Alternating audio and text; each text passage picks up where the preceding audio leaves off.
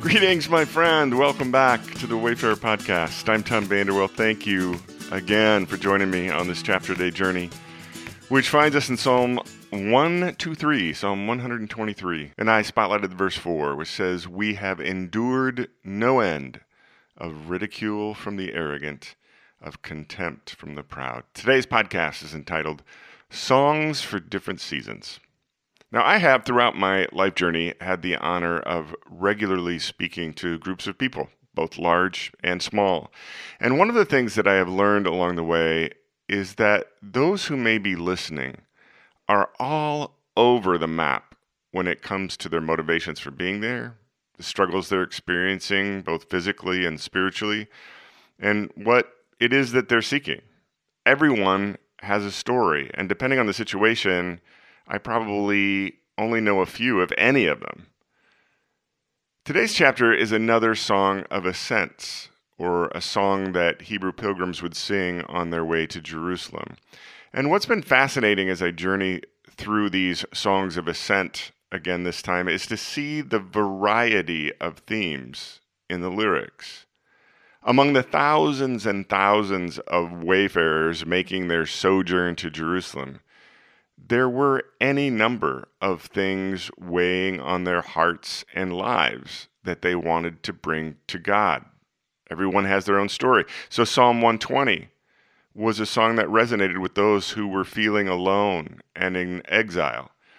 Psalm 121 was one that resonated with those who were seeking assurance and safety and security.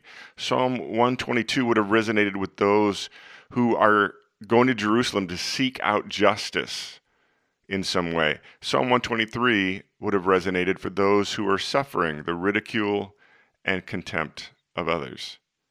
There were different songs of ascent for the different seasons of life that each spiritual wayfarer might be in on their repeated journey to and from Jerusalem.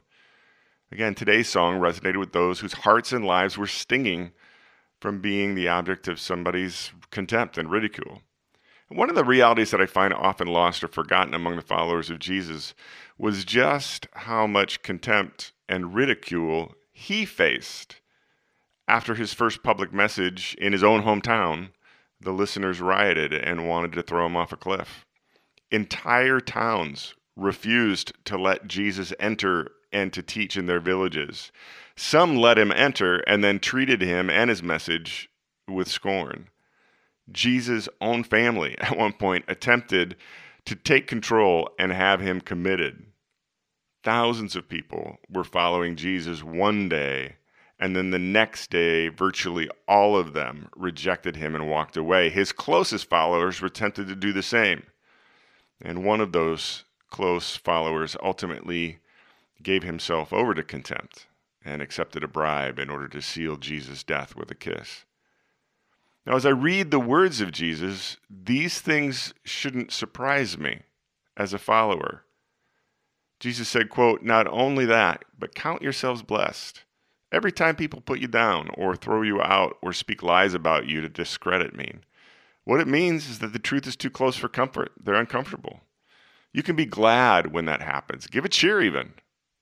For though they don't like it, I do. All heaven applauds and know that you're in good company. My prophets and witnesses have always gotten into this kind of trouble. Another time he said, Hey, guys, they're going to throw you to the wolves and kill you. Everyone hating you because you carry my name. And then going from bad to worse, it'll be dog eat dog, everyone at each other's throats, everyone hating each other. Another time he said, If they persecuted me, they're going to persecute you. End quote. In the quiet this morning, I find myself thinking about the thousands of ancient sojourners trucking to Jerusalem, each with their own story, their own burden, their individual spiritual needs, each with their own song of ascent to sing and prepare their hearts for worship, offering, and sacrifice. I think about the individuals who listened to me a week or so ago, those faces that stared up at me, each with their own story, their own burden, their own waypoint on the spiritual journey. Perhaps some, like those ancients who sang the lyrics of today's chapter, feeling the ridicule and contempt of others. I'm reminded that this is a spiritual journey that I am on. the song of ascent that my heart sings today is not the one that resonated with me at different waypoints on the journey and different chapters of my own story. And my spirit will likely be singing a different song of ascent if this earthly journey continues a year from now, a decade from now, or beyond.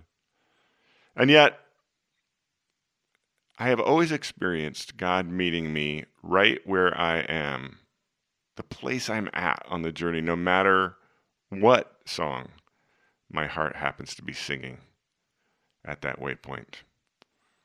I hope your heart and life is at a good place, a good waypoint in the journey today, my friend. Have a great one.